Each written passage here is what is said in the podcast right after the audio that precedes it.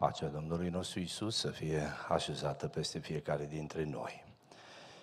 Seara aceasta, prin îngăduința lui Dumnezeu, ne găsim împreună și fiind o seară în care suntem chemați să ne rugăm, cuvântul pe care îl vom împărtăși este cu privire la rugăciune. Aș dori să citim din Scriptură un cuvânt. El este rostit de Domnul nostru Isus, consemnat în Evanghelia după Matei, capitolul 5, două versete vom citi, versetul 5 și versetul 6. Cuvântul Domnului spune așa. Când vă rugați, să nu fiți ca fățarnicii cărora le place să se roage stând în picioare în sinagogi și în colțurile ulițelor, pentru ca să fie văzuți de oameni. Adevărat vă spun că și-au luat răsplata. Și tu când te rogi, intră în odăița ta, încuieți ușa și roagă-te tatălui tău care este în ascuns și tatăl tău care vede în ascuns îți va răsplăti. Amin. Viața unui om al lui Dumnezeu poate să fie comparată cu un copac. Găsim această asemănare și în salmi, o găsim și în profeți. Uh, un copac este format din două părți principale. Prima este cea vizibilă, alcătuite din trunchi, din coroană și acolo sunt și fructele. Și partea a doua este o parte invizibilă, ascunsă, este reprezentată de rădăcină. Sănătatea unui copac și rodnicia unui copac depinde de sănătatea și de vigoarea rădăcinii. Secretul sănătății rădăcinii stă în faptul că ea este discretă, este ascunsă în momentul în care rădăcina e scoasă la vedere, în momentul în care e dezvelită, în momentul în care devine publică, ea este compromisă, își pierde sănătatea și copacul se usucă. În viața unui creștin sunt câteva lucruri care trebuie făcute în ascuns, ferite de ochii celor care sunt curioși.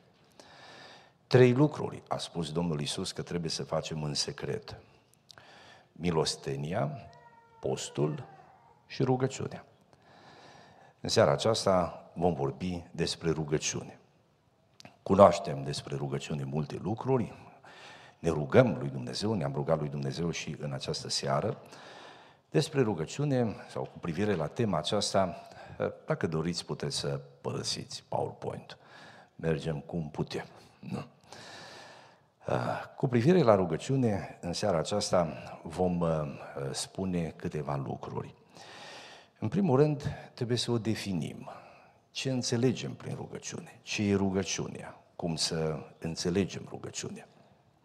Rugăciunea, întâi de toate, stimați frați și stimate surori, uh, nu este ceva opțional, ci este o poruncă din partea lui Dumnezeu.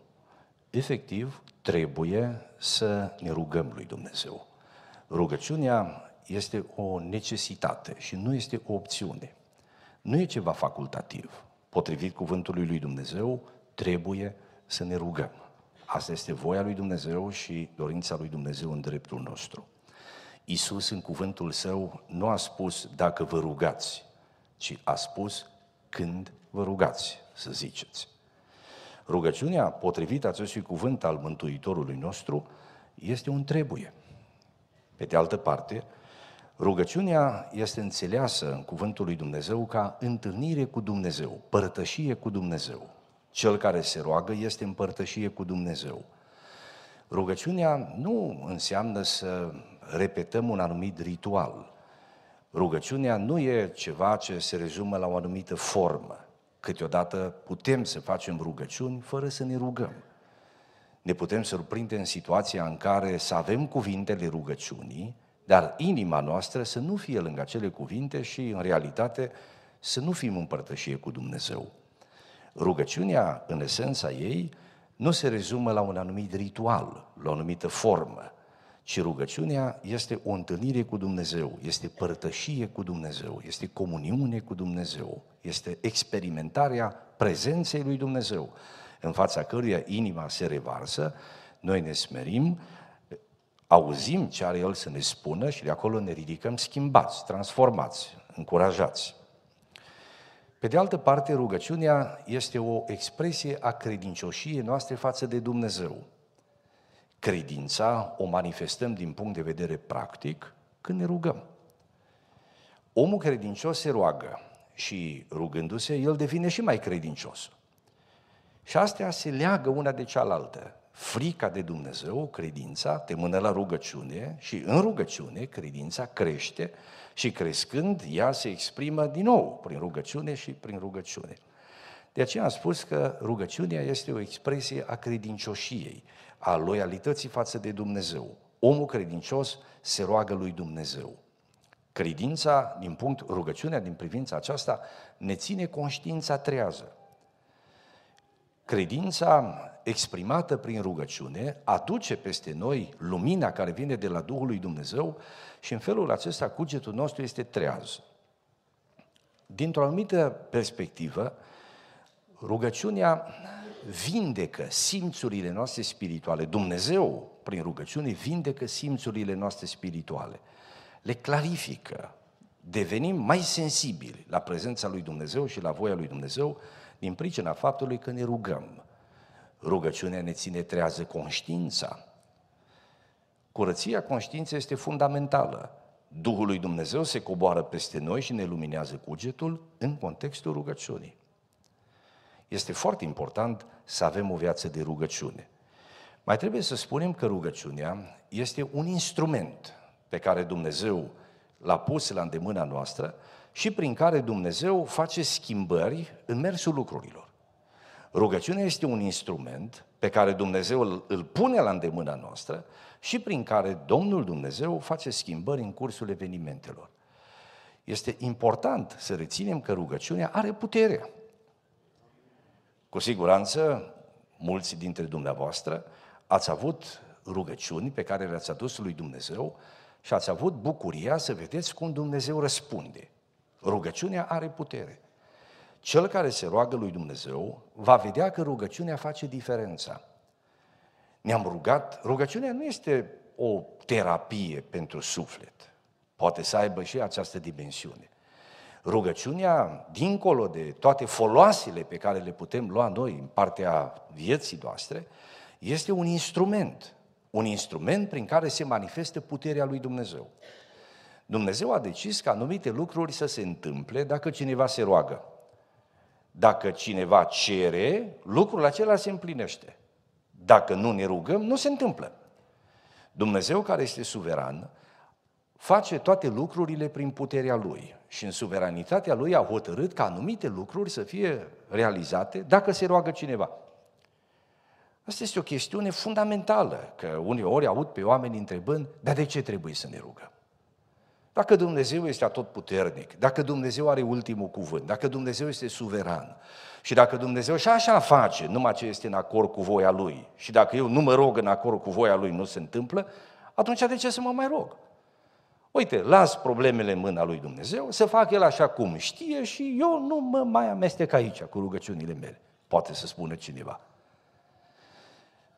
La aceste întrebări, Răspunsul este așa. În suveranitatea lui Dumnezeu a decis ca anumite lucruri să fie făcute dacă cineva se roagă.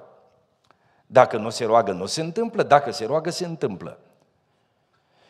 Isus a spus, găsim în Scriptură, Isus a spus, cere și vi se va da.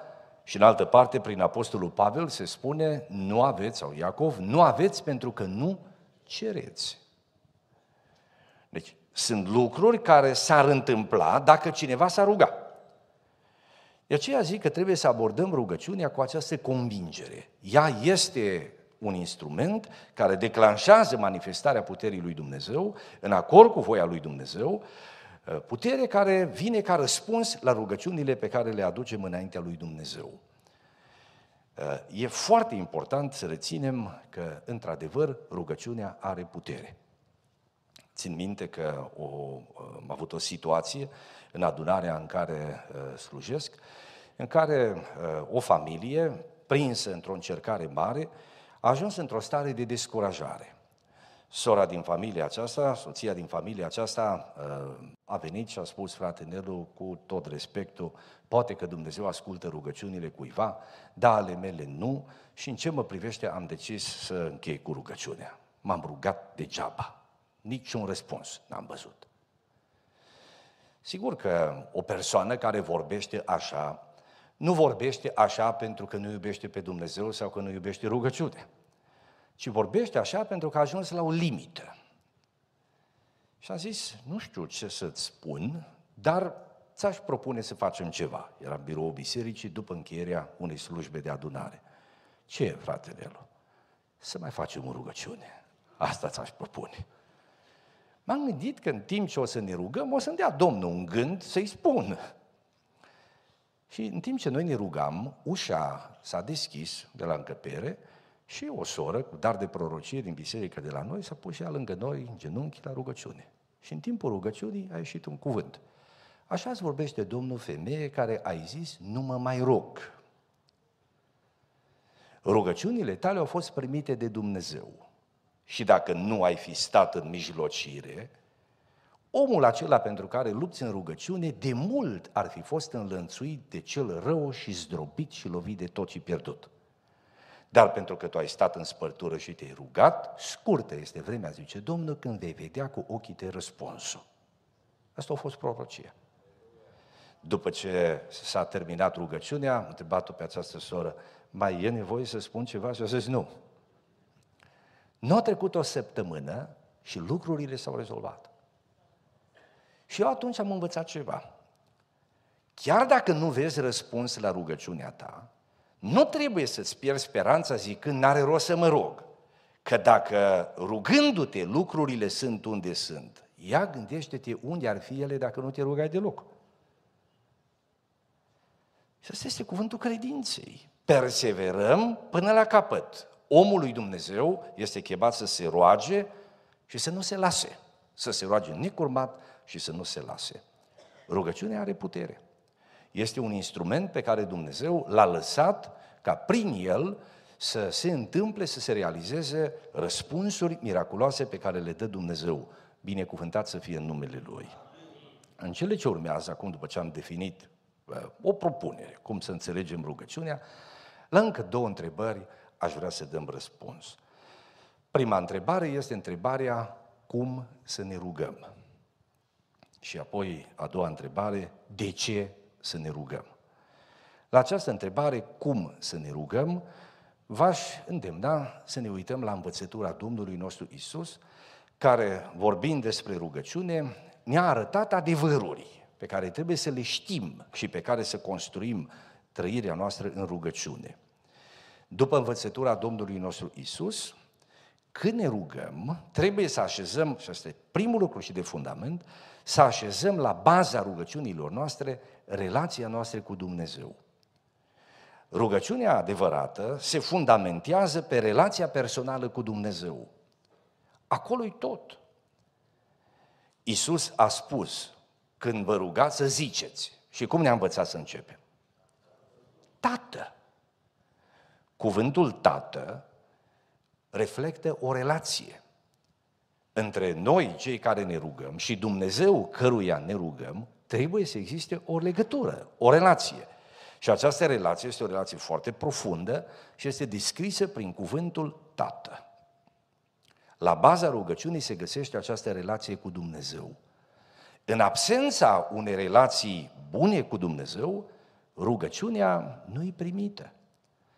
Jertfa celor răi este înaintea lui Dumnezeu o scârbă. Deci trebuie să te ai bine cu Dumnezeu ca să-ți fie primită rugăciunea. Te întorci la El, să fii smerit cu El, să ai încredere în El, să recunoști puterea Lui, să fii în relație cu El, având păcatele iertate în numele Lui Isus, într-un cuvânt, trebuie să fii conectat cu Dumnezeu, să ai trecere înaintea Lui Dumnezeu. Asta înseamnă relație. Ați observat în rugăciunile făcute de oamenii din vechime că veneau înaintea lui Dumnezeu și ziceau, Doamne, acum că am căpătat înaintea ta trecere, te rog. Despre asta este vorba această trecere pe care trebuie să o avem înaintea lui Dumnezeu. Și noi știm, când este apăsată conștiința, că am greșit, cine știe ce s-a fi întâmplat, nu mai avem îndrăzneala aceea. Simțim că nu putem să mergem mai departe în rugăciune dacă nu rezolvăm mai întâi problema relației. Și după ce rezolvăm problema relației cu Dumnezeu, după ce simțim că din nou ne acceptă, ne primește și peste noi este mila Lui și harul Lui, apoi avem îndrăzneală să și cerem. Deci, în rugăciune nu se vine prima dată cu petiția, cu cererile, ci mai întâi ne îngrijim să fie cum trebuie relația. Al doilea lucru, rugăciunea trebuie făcută în numele Domnului Isus. Citim despre acesta în Evanghelie, în mai multe locuri, că trebuie să ne rugăm în numele Domnului Isus. Acum, ce înseamnă să te rogi în numele Domnului Isus? A te ruga în numele Domnului Isus nu înseamnă numai să zicem de la gură, mă rog în numele Domnului Isus. Ca așa s-au rugat și feciorii lui Sceva și nu au fost priviți. A te ruga în numele lui Domnului Isus, de bună seamă că înseamnă să mărturisim cu buzele noastre pe Domnul Isus, adică să spunem așa, cu gura, mă rog în numele Domnului Isus sau vin în numele Domnului Isus. Asta se păstrează. Dar e ceva mai adânc. E ceva în spatele vorbelor. Dacă sunt numai cuvinte, cuvintele acelea sunt cum a zis Domnul Isus. Nu oricine zice, Doamne, Doamne. A te ruga în numele Domnului Isus nu înseamnă a spune doar cuvinte. Există un nivel mai adânc. A te ruga în numele Domnului Isus înseamnă să te rogi în baza numelui Domnului Isus. Adică, având în vedere relația ta cu Domnul Isus, pe baza acestei relații, să te înfățișezi înaintea lui Dumnezeu. Să exemplificăm. Imaginați-vă că uh, undeva, să zicem aici, în Detroit, uh, ar exista o firmă, nu știu, să ne închipuim că fratele Dani, nu, prietenul meu, ar fi acolo uh, patron, nu? Ea ar fi acela cu ultimul cuvânt. Și la firma respectivă uh, se scoate un serviciu, un loc de muncă. Și eu mi-aș dori locul acela de muncă. Uh, se organizează un concurs, se depun dosare și toată lumea știe că, dincolo de ce scrii în hârtii, este foarte, foarte importantă recomandarea pe care o ai. Cineva care te cunoaște trebuie să depună pentru tine garanții. Că vorbele din foi au ele greutatea lor, dar dacă nu sunt confirmate de garanția depusă de o persoană credibilă, sunt cuvinte doar. Și atunci toată lumea caută să-și găsească acele recomandări. Eu, fiind prieten bun cu fratele păstor, cu fratele Gabi, nu? și la rândul dumnealui știind că este prieten bun cu omul care are decizia angajării, mă duc la fratele Gabi și spun, frate Gabi, noi suntem prieteni și avem rugăminte, mă cunoașteți, nu ați vrea să depuneți pentru mine o recomandare bună la fratele Daniel? Și mă, da, și o să vorbesc cu el și o să vedem ce va fi. Au vorbit între ei ce au vorbit și la despărțire, da? Dani spune așa, când vine, să-i spui așa, vin în numele lui Gabi.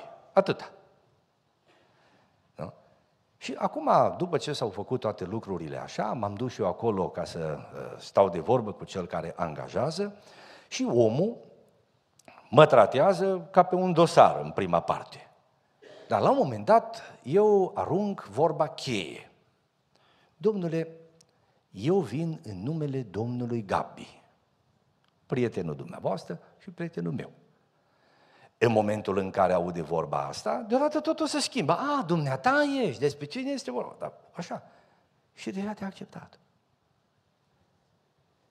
Eu așa și înțelege că ne rugăm în numele Lui Isus.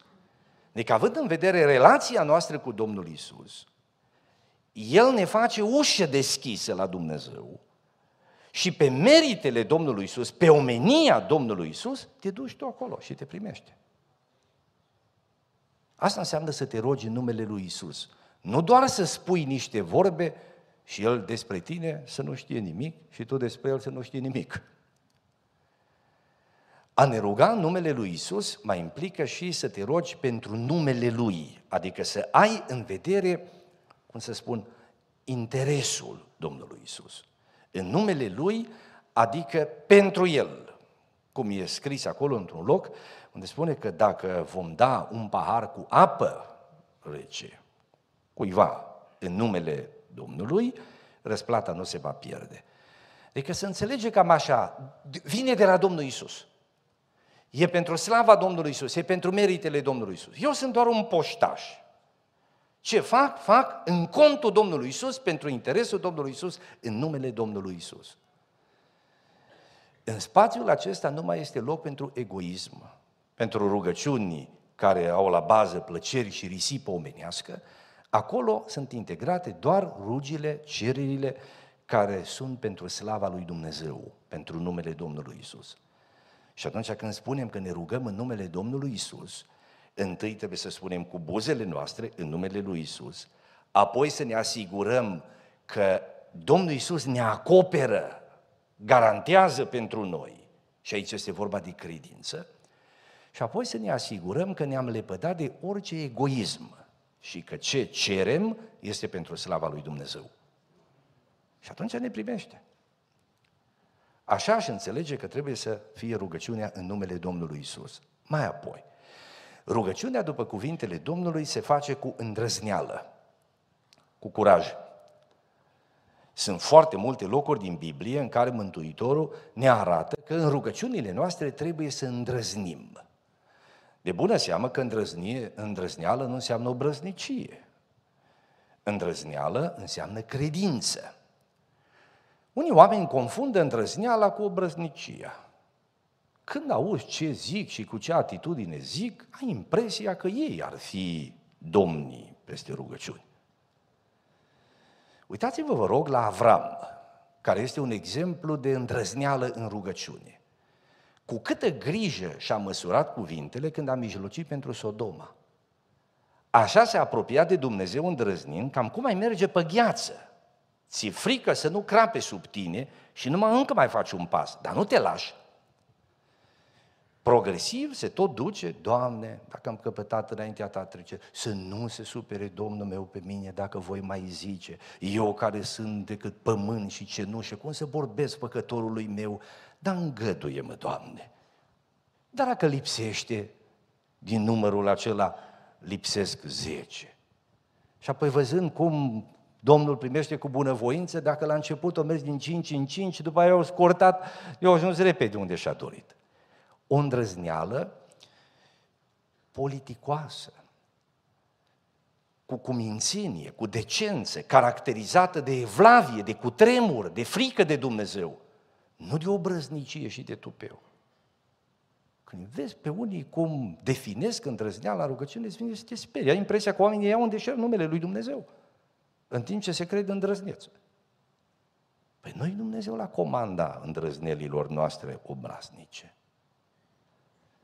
Ă, cred că nuanța aceasta o reținem cu toții. Deci rugăciunea se face cu îndrăzneală, dar această îndrăzneală are la bază frica de Dumnezeu, evlavia și cu tremurul sfânt. Apoi, rugăciunea se face la obiect. De foarte multe ori se întâmplă că nu avem răspunsuri la rugăciunile noastre pentru că ne rugăm prea general.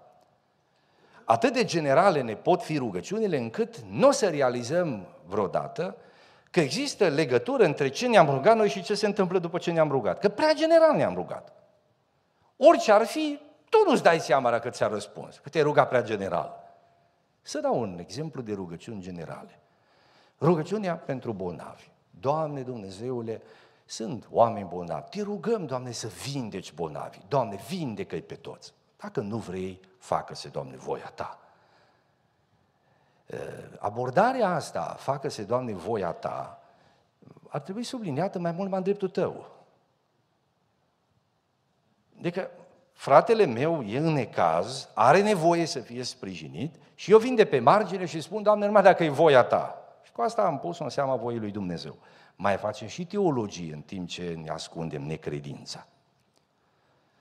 Simțământul meu a fost în mai multe situații că în spatele unor asemenea vorbe nu întotdeauna se ascunde dependența de Dumnezeu, cât este mascată în mod cuvincios necredința.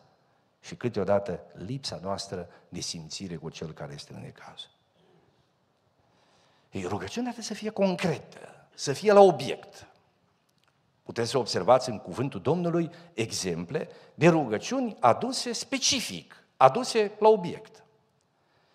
Din umblarea cu Dumnezeu, îngăduiți-mi să exemplific cu uh, o experiență. Cu frații noștri dintr-o adunare acolo în care slujeam păstor, ne-am propus să uh, deschidem o adunare într-un sat în care nu era biserică, așa ca să fac povestea mai scurtă. Ne-am sfătuit cu frații din comități, ne apucăm de treabă, ne-am dus în satul cu pricina, am intrat în vorbă cu oamenii, ne-am dat seama că este ușă deschisă. Și acum, următorul pas, trebuie să găsim un loc în care să ne adunăm cu oamenii și acolo să facem biserică. Umblând prin sat, dintr-o stradă pe alta, am intrat și în rugăciune și cu frații am zis, uite, hai să punem înaintea lui Dumnezeu cererea asta. În trei săptămâni să ne apucăm de treabă. Și în trei săptămâni trebuie să găsim loc. Și Domnul, care este mare și a lui este pământul, uh, și cerul să ne răspunde următorii cereri. Ședințe de comite, decizie cu frații, Biserica din Șura Mare. Casa să fie în mijlocul satului, mai aproape de toată lumea. Casa să fie în stăpânirea unui om cu nume bun. Nu ne ducem în casă la cineva care să ne aducă numai rușine. Să zică cineva în casă, la ăia fac biserică. Să fie om cu reputație bună. Casa să fie goală. Că am auzit că în sat acolo oamenii se potigneau. Ce biserică e aia unde doarme omul?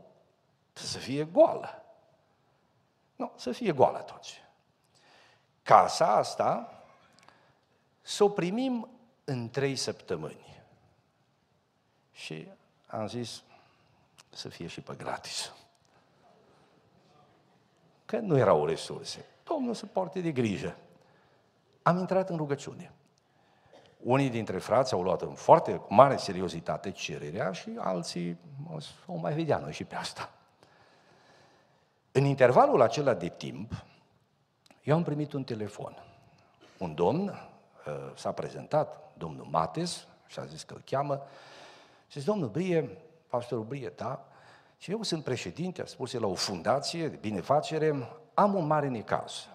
A venit un uh, tir, un transport cu ceva ajutoare din Germania, n-am unde să le depozitez. Am aflat că dumneavoastră aveți un asemenea depozit. Mă încurca cu ceva frate de la biserică. Eu zis bine cine eu zis, dar nu eu zis tot. Uh, și a zis, eu am simțit că trebuie ajutat acel om. Și a zis, domn, domnul profesor, că e profesor, nu am eu așa ceva, dar știu cine are. Și dacă doriți, pot să pun o vorbă. Și zis, cum să nu? Am sunat, domnul a deschis ușile și vorbind înapoi, a întrebat, domnule profesor, aveți pe cineva care să vă ajute la descărcat? Și a zis, nu. Și apoi la noi acolo, frați harnici, așa, e într-un telefon, au venit iute 20 de feciori. Mergem și ne apucat de treabă. Punând lucrurile la locul lor, omul a fost așa de mulțumit și de bucuros. Fratele care avea depozit a zis că nu-i trebuie nimica cât stau acolo lucrurile, a făcut el o binefacere.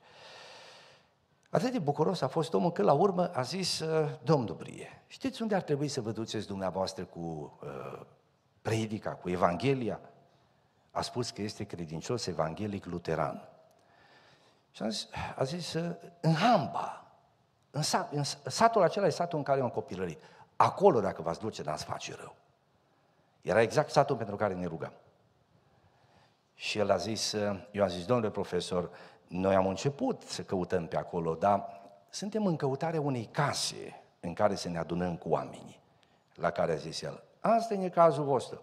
Lângă poștă, în centrul satului, casa aia mare să se iască ea mea. E goală, nu stă nimeni Puteți să o luați și să o folosiți cât vreți voi. Era directorul școlii din sat. Avea și școala din sat în subordine. Domnule profesor, dar oare cât o să ne coste?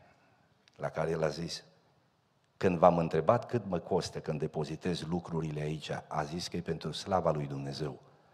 Nu, așa să fie și casa mea. Asta a fost experiența noastră. Și așa au început acolo lucrul lui Dumnezeu. Răspunsuri la rugăciuni concrete. Rugăciunea are putere. Când e implicat planul lui Dumnezeu, voia lui Dumnezeu, când la mijloc sunt interesele lui Dumnezeu, se întâmplă. Rugăciunea se face la obiect.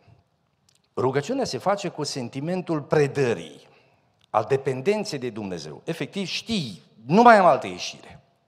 Dacă mă scapă Dumnezeu, e bine. Dacă nu mă scapă, mor. Ce ne încurcă pe noi în a vedea răspunsurile lui Dumnezeu la rugăciune este că avem la îndemână planurile de rezervă. Asta e. Vorba unei fetițe.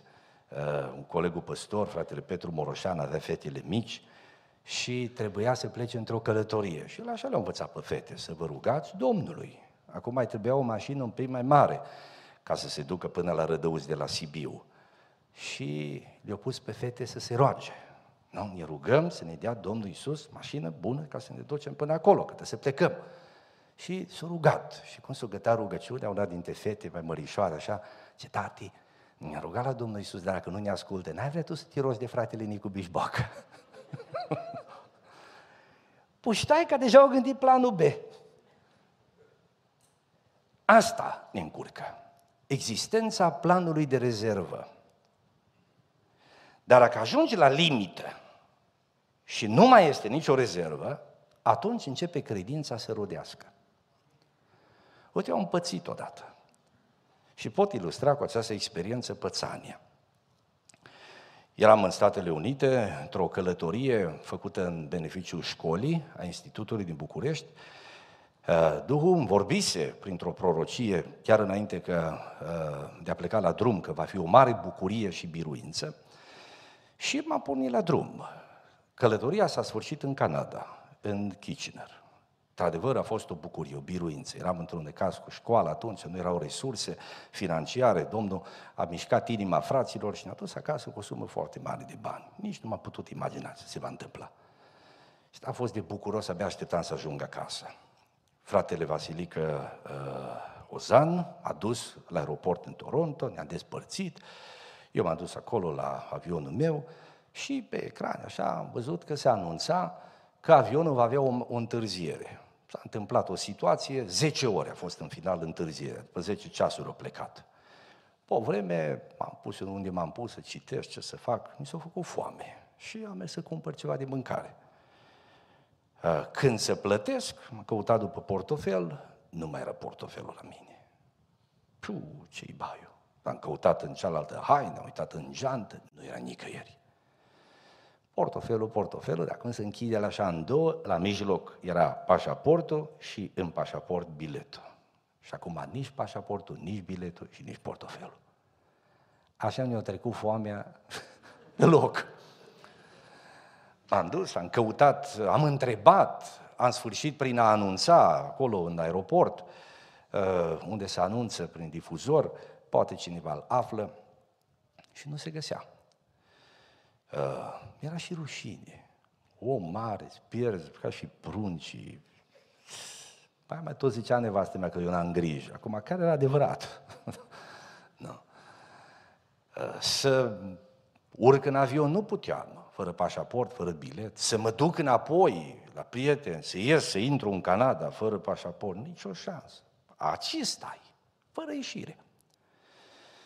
La un moment dat, mi-am adus aminte de cuvântul profetic, că această călătorie va fi o binecuvântare și o bucurie și o biruință până la capăt. Și atunci am zis, nu se poate ca în voia lui Dumnezeu să fie situația asta.